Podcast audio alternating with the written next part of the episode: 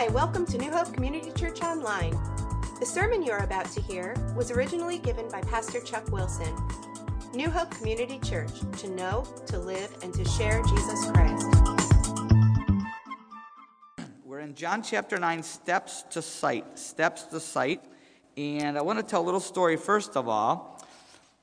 Jesus is obviously going to help someone who's blind here. And Kim and I, we had this we started a ministry in Connecticut, Bridgeport, Connecticut, with our church, with the inner city, and it was a real rough area of Bridgeport. It was really slums is what it was, and they've actually bulldozed it down. It's all gone, but we started this ministry, and the kids named it Intermission is what it was called, and it was a wild ministry. We would have a couple vans and a bus load, and we'd pick them up from the projects, and we'd bring them to the church, and we had this ministry night, and then we'd take them on back home, and it was wild. It was very, very wild. In fact, the senior pastor, his name was Dave, he would help me drive, and I needed him because I was a youth pastor, senior pastor. He would drive the bus, and I would be on this microphone. It was an old Greyhound bus with literally a million miles on it. Had a microphone, and he was big and scary to them, and I would try to entertain him on the microphone the whole ride while he's driving. And it was rowdy. I would have all these songs and contests, and it was controlled craziness is what it was. We just tried to somehow get them from the village to the church and then back home again without things getting too crazy. And one week, Pastor Dave drove the bus, but he couldn't drive home. He had a church meeting or something, and he's like, you're going to have to find a substitute. And one of my other youth leaders, Brian, his name was Brian too, he drove the bus. He could drive, so he said, I'll volunteer. He got out of work a little early, and he came, and he was going to drive him back.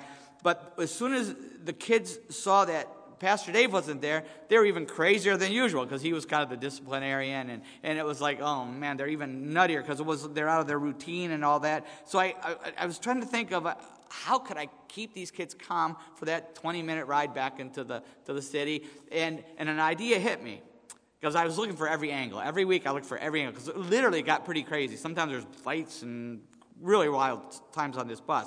We had 70 kids piled in there. It was wild. And the idea hit me. I saw Brian, the driver, had these dark glasses on. And so I was like, oh, I got it. I said, okay, guys, you better all sit down because they're literally climbing up and down the seats. I said, you better sit down because we have a new driver. It's his first time he's ever driven a bus, and he's blind. And the kid's like, no, he's not. They're like, yes, he is. No, he's not. We got this thing whole going because we had this going all the time. Hallelujah, hallelujah, praise ye the Lord. You know, they had it all down. No, he's not. Yes, he is. And finally, one kid stood up. I'll never forget. I think his name was Sammy. He stood up. He goes, he can't be blind. He's not blind. And I said, why not? And he goes, because blind people can't drive. And I said, well, why? He goes, because they're blind. I said, that's discrimination. And now I'm speaking a language. They use that, I mean, all the time. They're beating me up with this discrimination thing. I don't give them extra treats or extra cookies or something. You're discriminating, you know. So now I'm using it back on them. I was having fun with this, right? And they kind of half believed me, so they weren't sure. They thought I was kidding, but they weren't sure. And I got them thinking, right? So I said, okay, now tell them where to go because we're going to get out of the parking lot. And he said, and I said, okay. And he starts moving the bus. I go, right. They all shout, right. And then they all shout, I go like this, left, they're all left, you know, straight, they're all yelling, whatever I, you know, point, you know, with my microphone, you know, and they're all shouting all this stuff, but they're still kind of not believing it. They're still pretty rowdy. It's pretty loud it's loud on this bus, all right? So he goes to pull out of the church parking lot, and a car is coming down the hill, and it has this blinker on. So we think it's going to turn in the church. A lot of cars coming down, blinker, turning the church. Well, this one had the blinker on by accident. And he goes to pull out, and the car was going to crash into us, wasn't turning. And so he hits the brakes really hard. All the kids go flying. The car swerves around, screeching around us. It was really scary. It was one of those, like, you know, almost had an accident. We didn't. It was really scary. Everybody was, you should have seen the looks on these kids' faces. They're all sitting, and I said, see, I told you he's blind. That was a quiet ride. The whole ride, these kids were in terror. They were just whispering, looking at each other, whispering, nervous, you know, because they weren't sure we were going to get home. Right? They believed it. Now, Brian was not really blind. But we're going to see a guy here in John chapter 9 who really was blind. And what Jesus does, something amazing for him. And we're actually in the book of Mark, as you know. We've been preaching through the book of Mark. We're in Mark chapter 8, and we left off in Mark chapter 8 with Jesus healing the blind man in the process. If you weren't here, get the CDs or go on the podcast and follow along, because it's all goes together. And we talked about how often our healing is a process. It's a process. Our healings, our sanctification, our salvation is often a process. And how often we talked about how we often slow down that healing process in our life because we won't surrender something to God, something that he's calling us to surrender. We talked about that. We looked last week at John chapter 5, and we saw how Jesus healed the swimmer. Remember, Jesus heals the swimmer. Once again, if you weren't here, get the CD podcast. It all flows together because this is us. It's a picture of us, how we slow down that healing process. But I want to look, before we go back to Mark chapter 8 next week, I want to look at another healing process today that's very similar to the Mark chapter 8 story. And many of you came in, and some of you emailed me and told me on the way in, John chapter 9, that was the mystery passage. There was a connection because it's a process. I gave you the hints. It's very similar to the other healing. It's a process, just like the other one. It's a process healing. There's several phases, two different phases. There's a spiritual, there's a physical, and then a spiritual healing, very similar. And it also involves a blind man again, and also saliva, spit again, yuck. You know, here's another story with healing with the saliva, okay? So let me pray before we read the passage. Father, we thank you for your word, and we know your word has something to say to us this morning, anytime we open it, but especially this passage. You're going to speak to us in a special way this morning through your Holy Spirit. We ask that our hearts would be open, and our ears would be open, and our minds would be open, and to let you transform our lives through this. And wherever we are in our spiritual journey, you would help us take another step forward, becoming more like Jesus Christ. We pray that in Jesus' name. Amen. Okay, I'm going to read the whole passage, and it's because it's a wild story. So let's pick it up with chapter 9, verse 1. As he went along, he saw a man blind from birth. His disciples asked him, Rabbi, who sinned, this man or his parents, that he was born blind? Neither this man nor his parents sinned, said Jesus, but this happened so that the work of God might be displayed in his life. I'm just going to pause real quick because it'll make more sense when we read a little bit later. The Pharisees had this teaching that if someone was sick with any suffering, it had to be because of sin. Connect the dots, right? And if it was either the person sinned, or if it was a baby born with something wrong, then the parents must have sinned. You could see why people kind of felt beat up in their churches, right? The synagogues, right? And remember, because you're going to come back to this. Okay, let's go to verse 4. Jesus says, as long as it is day, we must do the work of him who sent me. Night is coming when no one can work. While I am in the world, I am the light of the world. Verse 6, having said this, he spit on the ground, made some mud with his saliva, and put it on the man's eyes. Go, he said to him, wash in the pool of Siloam. This word means sent. So the man went and washed and came home seeing. His neighbors and those who had formerly seen him begging asked, isn't this the same man who used to sit and beg? Some claimed that he was. Others said, no, he only looks like him. But he himself insisted, I am the man. How then were your eyes open, they demanded. He replied, the man they called Jesus made some mud and put it on my eyes. He told me to go to Siloam and wash, so I went and washed, and then I could see. Where is this man, they asked him. I don't know, he said. They brought to the Pharisees the man who had been blind. Now the day on which Jesus made the mud and opened the man's eyes was a Sabbath. Therefore the Pharisees also asked him how he had received his sight. He put mud on my eyes, the man replied, and I washed, and now I see. Some of the Pharisees said, this man is not from God, for he does not keep the Sabbath. But others asked, how can a sinner do such miraculous signs? So they were divided. Finally they turned again to the blind man. What have you to say about him? It was your eyes he opened. The man replied, he is a prophet. The Jews still did not believe that he had been blind and had received his sight until they sent for the man's parents. Is this your son? They asked. Is this the one you say was born blind? How is it that now he can see? We know he is our son, the parents answered, and we know he was born blind, but how he can see now or who opened his eyes, we don't know. Ask him. He is of age. He will speak for himself. His parents said this because they were afraid of the Jews, for already the Jews had decided that anyone who acknowledged that Jesus was the Christ would be put out of the synagogue. That is why his parents said, he is of age, ask him. And remember what I said last week, just a little interjection here. With the Jews, whenever John uses the word Jews here, he's talking about the Jewish religious leaders. He's not talking about Jewish people. John was a Jew. Jesus was a Jew. The man who was healed was a Jew. It's not anti-Semitism. It's a term used to delineate the religious Pharisee leaders of the time. So that's how he's using that term, okay? Verse 24. A second time they summoned the man who had been blind. Give glory to God, they said. We know this man is a sinner.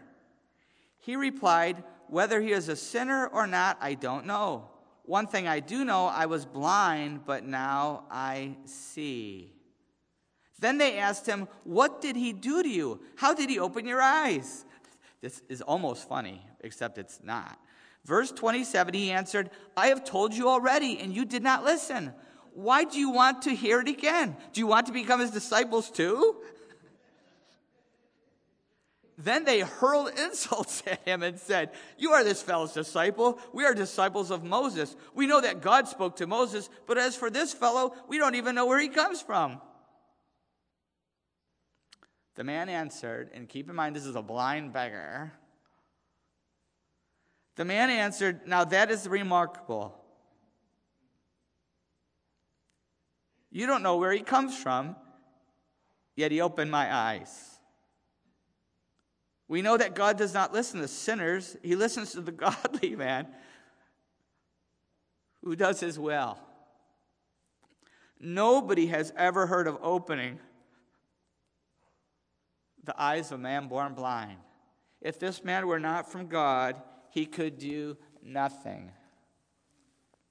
To this they replied, you are steeped in sin at birth. How dare you lecture us? And they threw him out. Jesus heard that they had thrown him out, and when he found him, he said, do you believe in the Son of Man? Who is he, sir? The man replied, tell me so that I may believe in him. Jesus said, you have now seen him. In fact, he is the one speaking with you. Then the man said, Lord, I believe, and he worshipped him. Jesus said, for judgment I have come into this world, so that the blind will see, and those who see will become blind. Some Pharisees who were with him heard him say this and asked, what? Are we blind too?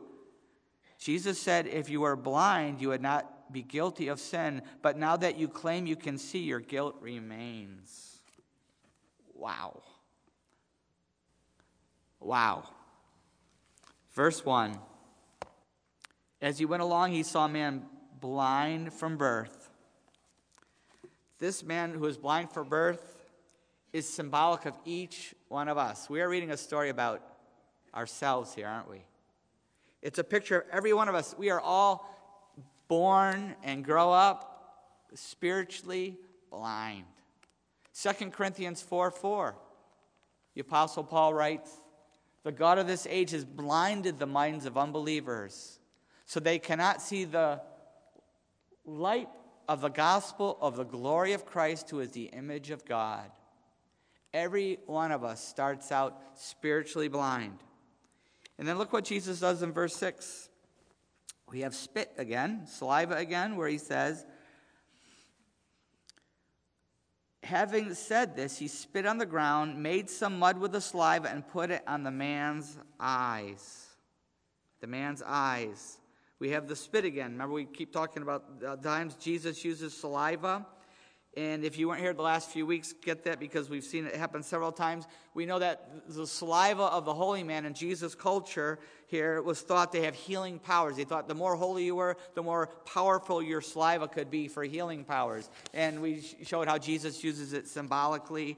We talked about that. Some cultures still believe this. In fact, Elizabeth sent me, she probably doesn't remember, she sent me an email years ago about a story of someone who, well, let me read it to you. Here's the true story told by Marilyn Laszlo, a translator of the Wycliffe Bible Translators, working with a Sepik Iwam people. That's his in Papua New Guinea. She's a missionary. She was having trouble getting the villagers interested in having the Bible translated into the Sepik Iwam language, so she asked all the big men in the village to help her. But even they didn't seem to be too interested in it until one day they were translating the opening verses of John 9, where Jesus heals the blind man by spitting on the ground and making clay, which he put on the man's eyes, and the man was healed of blindness. The big men said, Jesus did what? So Marilyn repeated the passage, and they said, what a spitter that Jesus is. Why, he must be the best spitter in the whole world.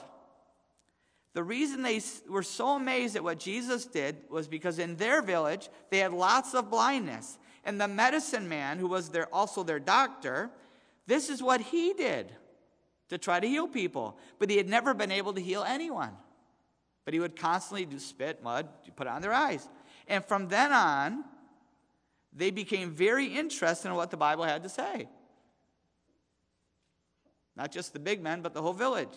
And Marilyn said, I think God put that particular passage in the Bible just for the Sepik Iwam people. Interesting, isn't it? He probably was thinking about them and all of us, but I'm sure he thought of them specifically. So there's this whole culture of using spit even now. So Jesus uses spit again, but this time he does it to make mud. He didn't just use the saliva like he did with the tongue and the eyes before, but he actually uses it to make mud. And once again, it's a visual symbol. It's a picture of our blindness. We are all spiritually blind. We all have mud covering our eyes. We can't see, and only Jesus can heal our blindness. He's the only one. Verse 7, look where he sends him. Wild. Go, he told him, wash in the pool of Siloam. This word means sent. So the man went and washed and came home seeing. The pool of Siloam was a famous pool at this time. The priests used the water from the pool of Siloam for the Feast of Tabernacles. And the reason they used the water from the pool of Siloam is because for the Feast of Tabernacles, you had to use living water. Living water meant that had to have a spring fed. It had to be moving. It had to be spring fed. It couldn't be stagnant. And the pool of Siloam was spring fed, so it was considered living water. That's why in John chapter 7, Jesus stood up at the Feast of Tabernacles. He stood up during that feast, and he claimed to be living water. That's why he claimed that. He was claiming to fulfill the feast. He was the tabernacle. John 1:14, he came and lived among us. He came and tabernacled among us. He was fulfilling the Feast of Tabernacle, and he claimed to be the living water. Jesus was claiming that. That's what he did. And now Jesus sends this blind man stumbling back to this very pool a few chapters later, and he sends him back to Siloam, which means the sent one. He sends the blind man back to the same pool where he claimed to be living water, but really Jesus was the sent one. He was the sent one. He was sent by God to be living water for us to restore our sight. It's all about Jesus. It's all connected. Now, this healing process is very interesting, but what I really want to focus on this morning is the process of the spiritual healing, the phase 2. This is what I really want to look at. In fact, if you look at your inserts there, we have steps to spiritual sight that this man takes that every one of us must take at some point in our life. Many of us have taken these steps. You might be on the first step. You might be on the third step, whatever step. But each one of us has to take these steps to spiritual sight. The first one is in verse 11, the first step, where he says, they talked to the man, they're questioning the man, and he replied, the man they called Jesus made some mud and put out my eyes. He told me to go to Siloam and wash, so I went and washed, and then I could see. He calls Jesus the man. He sees Jesus as a man. That's all he thought of him. And this is where many of us start out, right? Everyone, when we start our spiritual journey, we don't really understand who Jesus is, and we think of him as a man. Sadly, many people end up there. That's the sad part. If you end up thinking Jesus was just a man, that's a problem. The Da Vinci Code, which was so big years ago, now it's faded away, but it was so big, the book and the movie and blah, blah, blah, it was based on this premise that Jesus is just a man. And the Roman Catholic Church at one time invented this God-man, Jesus, and it was an invention by the Roman Catholic Church, and that's how we ended up with Jesus being divine. That is, ridiculous. That's a fiction story based on fictions, okay? Long before there was such a thing as the Roman Catholic Church, Jesus was seen as divine. In fact, if you want to read the Da Vinci Code, you have to go into the bookstore, into the fiction section. There's a reason why. It's all made up. It's a story, okay? But a lot of people, it became very popular. They thought of it as a fact because they wanted to believe it, right? They don't want to believe in Jesus. It's an old spin. It's a new book, but it's an old spin. It's an old lie. It's called. It comes from Gnosticism.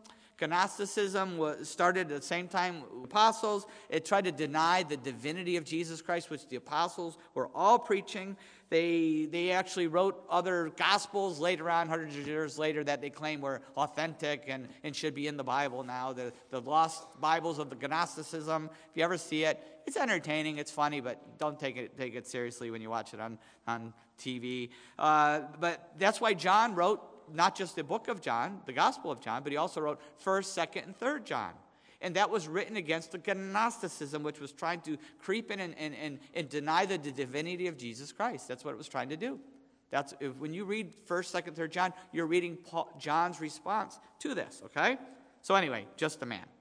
The blind man starts out here, but let's see where he goes next. Step number 2 is in 16 and 17. He takes another step. Some Pharisees said, "This man is not from God, for he does not keep the Sabbath." But others said, "How can a sinner do such miraculous signs?" So they were divided. Finally, they turned again to the blind man. "What have you to say about him? It was your eyes he opened." The man replied, "He is a prophet." He's a prophet. Now, the next step, not just the man, but he's a prophet. But this man is really being politically correct, as we'll see here. He's being very careful. He may have been blind, but he's not stupid, right? He's being politically correct. He's still a man, but he's a special man. He's super spiritual. He's a prophet. He's not God, but he's definitely connected to God. He hears from God, right? That's what prophets do. They hear from God. Many today see Jesus as a prophet. The Muslim religion. No problem if you say Jesus is a prophet. Just don't call him God's son. Then you're in trouble. Muslims believe this. A surprising number of Jewish people are now see Jesus as a prophet. He was something beyond ordinary. He was a special guy. A lot of my Jewish friends say, he was definitely a prophet. It's become very popular in the USA today to see Jesus as a prophet. He's one of the enlightened ones, right? You've got Buddha, you got the Dalai Lama, you got Jesus. He's one of those guys. That's very, very popular in the USA today. This is who he is. And this may be politically correct, right? Even in the USA today, it's politically correct. Jesus is one of them, but he's not the only one, right? But it's not biblically correct. And it's very important that we all take the next step. The next step. And I want to mention something. Notice what helps this man take each step of the way. What is it? It's the opposition he's facing. It's the Pharisees, knocking him over the head, leading questions and getting upset with him. It's the opposition each step of the way. Each step of opposition helps him move forward spiritually. I want to say this. Expect opposition. If you are taking steps to Christ and these spiritual steps, expect it. Expect the opposition. Every step of the journey, it's positive. God uses it to push us to the next step. And we've all experienced it, haven't we? God uses it to push us, to help us go further in our faith. Even when you're a Christian, expect it. God uses that opposition to grow us in our faith. It's like wrestling. If those who are in wrestling know what I'm talking about, you wrestle, and by wrestling against someone else, you can do push-ups, sit-ups, and all that. It's all good, but it's not till you wrestle somebody that you really get stronger and you really learn how to defeat defeat the foe. And that's what God does. He lets us wrestle with someone. And then someone, the coach will give you a harder person to wrestle and a harder person to wrestle because he wants to make you stronger. And that's what God does spiritually. He puts us in a tougher spot spiritually. And he's using it to push us spiritually and grow us and puts these people in our life, this teacher or this friend or this family member. It's all meant to strengthen our faith, just like this man with the Pharisees. Each step, he gets pushed along. He gets pushed to step number 3 in verses 25 and then 32 and 33. Let's look at verse 25. He replied, "Whether he is a sinner or not, I do not know. One thing I do know, I was blind, but now I see." Powerful. One thing I do know. I was blind, but now I see. Verse 32, we know that God does not listen to sinners. He listens to the godly man who does his will. Nobody has ever heard of opening the eyes of a man born blind. If this man were not from God, he could do nothing. Let's start with 31 there, actually. If this man were not from God, he could do nothing. He has gone from Jesus was a man to Jesus was a prophet to now Jesus has some power. He has power from God. He's more than a prophet, this Jesus. He has special powers of some kind from God. He's really Superman. That's really what he's saying. He's some kind of Superman. And at this stage in our journey, as we take these steps, we start to see God's power at work through Jesus Christ. We start to see that in our lives, or even in the lives of other people. We see that. We start to hear stories of healing.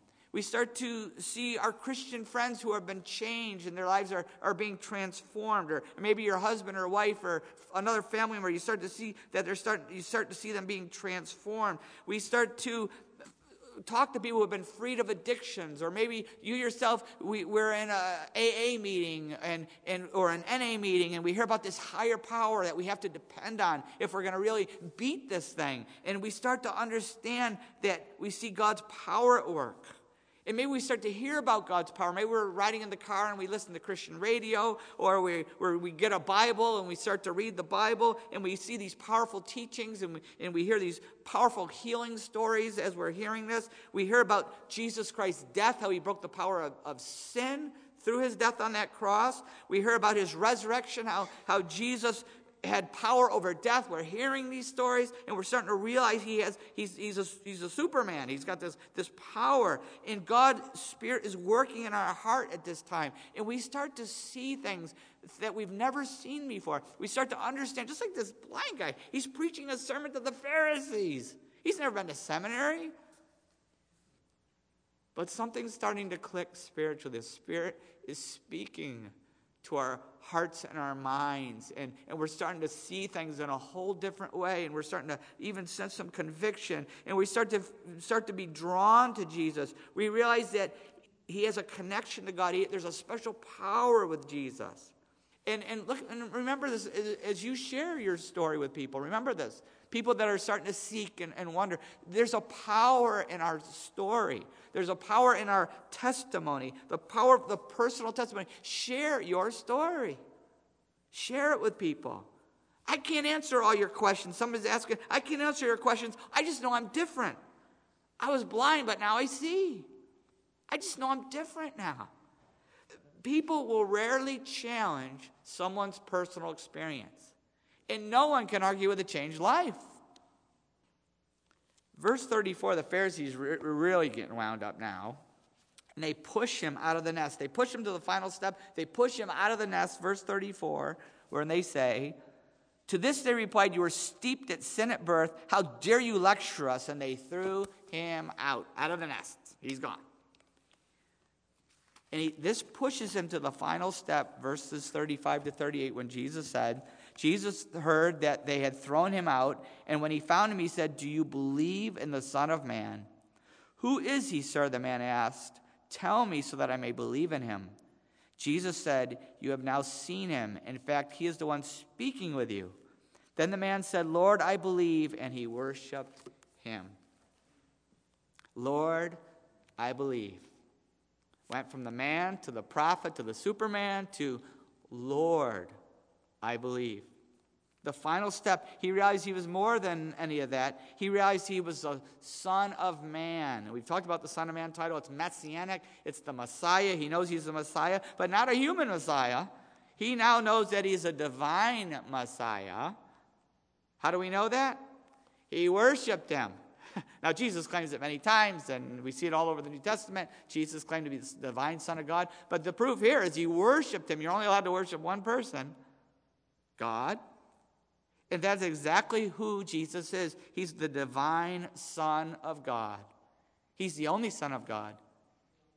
John 3:16. For God so loved the world that he gave his one and only Son, that whoever believes in him shall not perish but have eternal life. The only one. And he says to Jesus, Lord, I believe. And that's the final step to salvation. When we put our trust in Jesus Christ as our Savior and Lord. Lord, I believe, as our Savior and Lord. The Lord, when we come to Christ, we make him Lord of our life. We surrender our sin and our life to him. That's a very important part of salvation. It's not just believing something. It's a surrender. It's making him Lord, Savior, and Lord. Lord, I believe. You want proof of that? Acts 26:20. Paul, the Apostle Paul, saying how he preached the gospel. He said, I preached, halfway through, he says, I preached that they should repent and turn to God and prove the repentance by their deeds. That's Paul's gospel. Now, he preached salvation by faith, but look what was part of it. I preached that they should repent and turn to God and prove the repentance by their deeds. That was his gospel. When we come to Christ, it's not just believe and go to heaven, take your ticket. No, it's Lord and Savior. Savior and Lord. Very, very important to understand that. That's what the Bible teaches. But not just, when we say, Lord, I believe. I surrender my life and I believe in you. The word believe means to totally trust in. It's not a head knowledge. It means it's a heart knowledge. It means to totally give your trust and dependence and cling to Jesus. To put your faith, the word belief and faith are interchangeable. It means to put your faith in someone. And the best example I can give, I've used this before, but when I talk about he was pushed out of the nest, that made me think of it, how an eagle teaches its baby how to fly. When mother eagle wants to teach the baby how to fly, it takes it to the edge of the nest, gives it a nudge, woo, free fall. The eagle swoops down underneath, catches it on its back, takes it back up to the top, says, now do it again, Junior. And that's how they teach him how to fly. Sooner or later, start to use a wing. But that little eagle's going to take the step out of the nest and fall and be caught by the mother eagle. And the mother eagles, they've studied this, never miss. Never miss. God never misses. We, though, have to step out of the nest and put our faith in Jesus and take that, Jesus, I'm trusting you. I believe you died on the cross for my sin, for me. I believe in you. I'm completely depending on you. That's faith. Lord, I believe.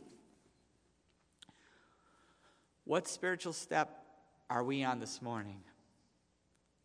What spiritual step are you on? Maybe Jesus is just a man. Maybe you've moved to the prophet phase. Maybe it's Superman. Maybe, Lord, I believe. What step are you on this morning? We're all blind beggars, every one of us. And we need Jesus Christ's healing process, power in our life. Maybe you're here today and you're ready and willing to take the final step, to step out of that nest and put your faith in Jesus as your Savior and Lord. Romans 10:9-10 says that if you confess with your mouth, Jesus is Lord, and believe in your heart that God has raised him from the dead, you will be saved. For it is with your heart that you believe and are justified, and it is with your mouth that you confess and are saved. There it is right there. Lord, believe. Maybe you're ready to take that step. Lord, I believe. And as Christians, maybe we've already put our faith in Jesus Christ. That's a one-time step, putting our faith in. But Lordship, although we do pray Lord, I believe, and we put our faith in Jesus as our Savior and Lord at salvation. We do that, but lordship itself is a lifelong process. We give our life at salvation. That's a heart decision, but giving up the things in our life is a daily discipline as the Holy Spirit convicts us. It doesn't stop there. It's a daily, lifelong process. God, is there any sin in my life or anything in my life that you want me to give up? Could be sin, or could be something, anything. Could be even something good. Could be a good thing that blocks God's best, that God blocks God's plan, that blocks his purpose for my life. But lordship is so important. Continually surrendering that whatever he's called us to surrender. Luke 6:46, Jesus says, "Why do you call me Lord, Lord, and do not do what I say?" Not enough to just call him Lord. We have to do what he says. We have to surrender to him. But we have the power. But it's hard, though, isn't it? Because it goes against everything in us, in our flesh. It goes against everything in the world. It goes against everything that Satan's trying to do in our life. It's a constant battle to let him, to give up our life to Jesus and let him live as Lord of our life. It's a constant battle, isn't it? Every second it's a battle. Every day, oh, okay, now we've made him Lord, I'm going to get up, it's going to be an easy day. No, it's still a battle every day. It's hard, but we have the power to do it. This is the key. We have the power to do it. 2 Peter 1:3 says this. It says, his divine power has given us everything we need for life and godliness through our knowledge of him who called us by his own glory and goodness. His divine power. We have God's power to do what? To live a godly life. We've been given it. But how do we access that? We must get to know him through our knowledge of him. We must get to know him through the word, through the prayer, through living by faith, taking these steps of faith. It's vital. We have the power to do it. The moment you put your faith in Jesus and you say, Lord, I believe, the Holy Spirit comes in. He's there. It's a matter of surrender and letting him be Lord of our life. But it's a battle, because you know why? Every day we have to make a decision. Am I going to listen to the flesh? Or am I going to live by faith? Am I going to listen to my flesh right now? Or am I going to, by faith, listen to what God says, what Jesus told me to do? Really, we're really deciding between flesh and fellowship. Flesh and fellowship. I could either do the flesh thing and be out of fellowship, or I can let Jesus be Lord and stay in fellowship with him. Stay close to him. You know how we feel when we choose the flesh? A thrill for a second or two, and then we feel lousy. That's the Holy Spirit grieved in us. We have to choose between the flesh and fellowship. I'll give you a couple more F's. I'm just writing all these down. Between fun, fake fun, and fulfillment. Because what the world and the flesh offers, it's fun for just a quick moment. But it's fake fun. It doesn't last. Whereas we listen to Jesus and we do what he says to do with our life, it's fulfilling. It's a real fun. It's a fulfillment that lasts and we never lose it. Do you know what I'm talking about? And every day we got to decide flesh and fake fun, or faith, fellowship, and fulfillment. What are we going to choose? That's what lordship is really all about. Let's pray. How is the Holy Spirit speaking to us? Maybe you've been on a spiritual journey and you're at the final step this morning. Maybe you've taken these steps very quickly through the Holy Spirit's leading this morning, that Jesus isn't just a man. He's not just a prophet. He's not a superman. He's the Son of Man. He's God's one and only Son, who died on the cross for me, who came alive 3 days later for me, to give me new life, to break the power of sin, and to break the power of Satan, and to break the power of flesh. And you're ready to say, Lord, I believe. right where you're sitting, just say, Lord, I believe. Lord, I repent of my sin. I turn away from it. I'm giving you control of my life. And I believe Jesus died for me. I'm putting my faith in Jesus. I'm jumping out of the nest. I'm giving my complete trust to Jesus to catch me, to save me, to bring me to heaven someday. Just like that mother eagle, I believe he's going to catch me and save me and bring me to you someday, God.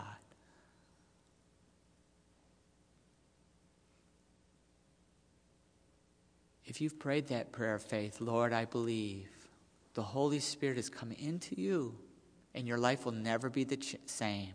You're going to be changed. I want to encourage you to let somebody know. Maybe you want to tell me on the way out. Fill out the card in the bulletin, stick it in the box. Text me, email me, call me. Maybe you came with a friend or a family member. Let them know. Let somebody know so that we can encourage you in your new faith and in your new life in Jesus Christ. Let somebody know. For those of us who have already put our faith in Christ, how is the Holy Spirit speaking to us?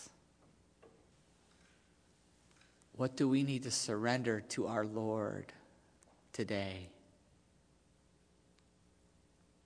Why do you call me Lord, Lord, and do not do what I say? So convicting, Father. I pray that these words would haunt us, that we would get them out of our head. Lord, Lord, why do you call me Lord, Lord, and do not do what I say? May that lead us to surrender to your conviction and not choose flesh or the fake fun, but to choose to live by faith and find true fulfillment in staying in close fellowship with you, Father. Father, I know that the moment we walk out of here, we're going to be bombarded by the world, by Satan, and by our own flesh. I pray that we would experience your divine power that you've given each one of us that enables us to live this godly life. I pray that it would be real to us as we surrender and act on our faith. Pray this in Jesus' name.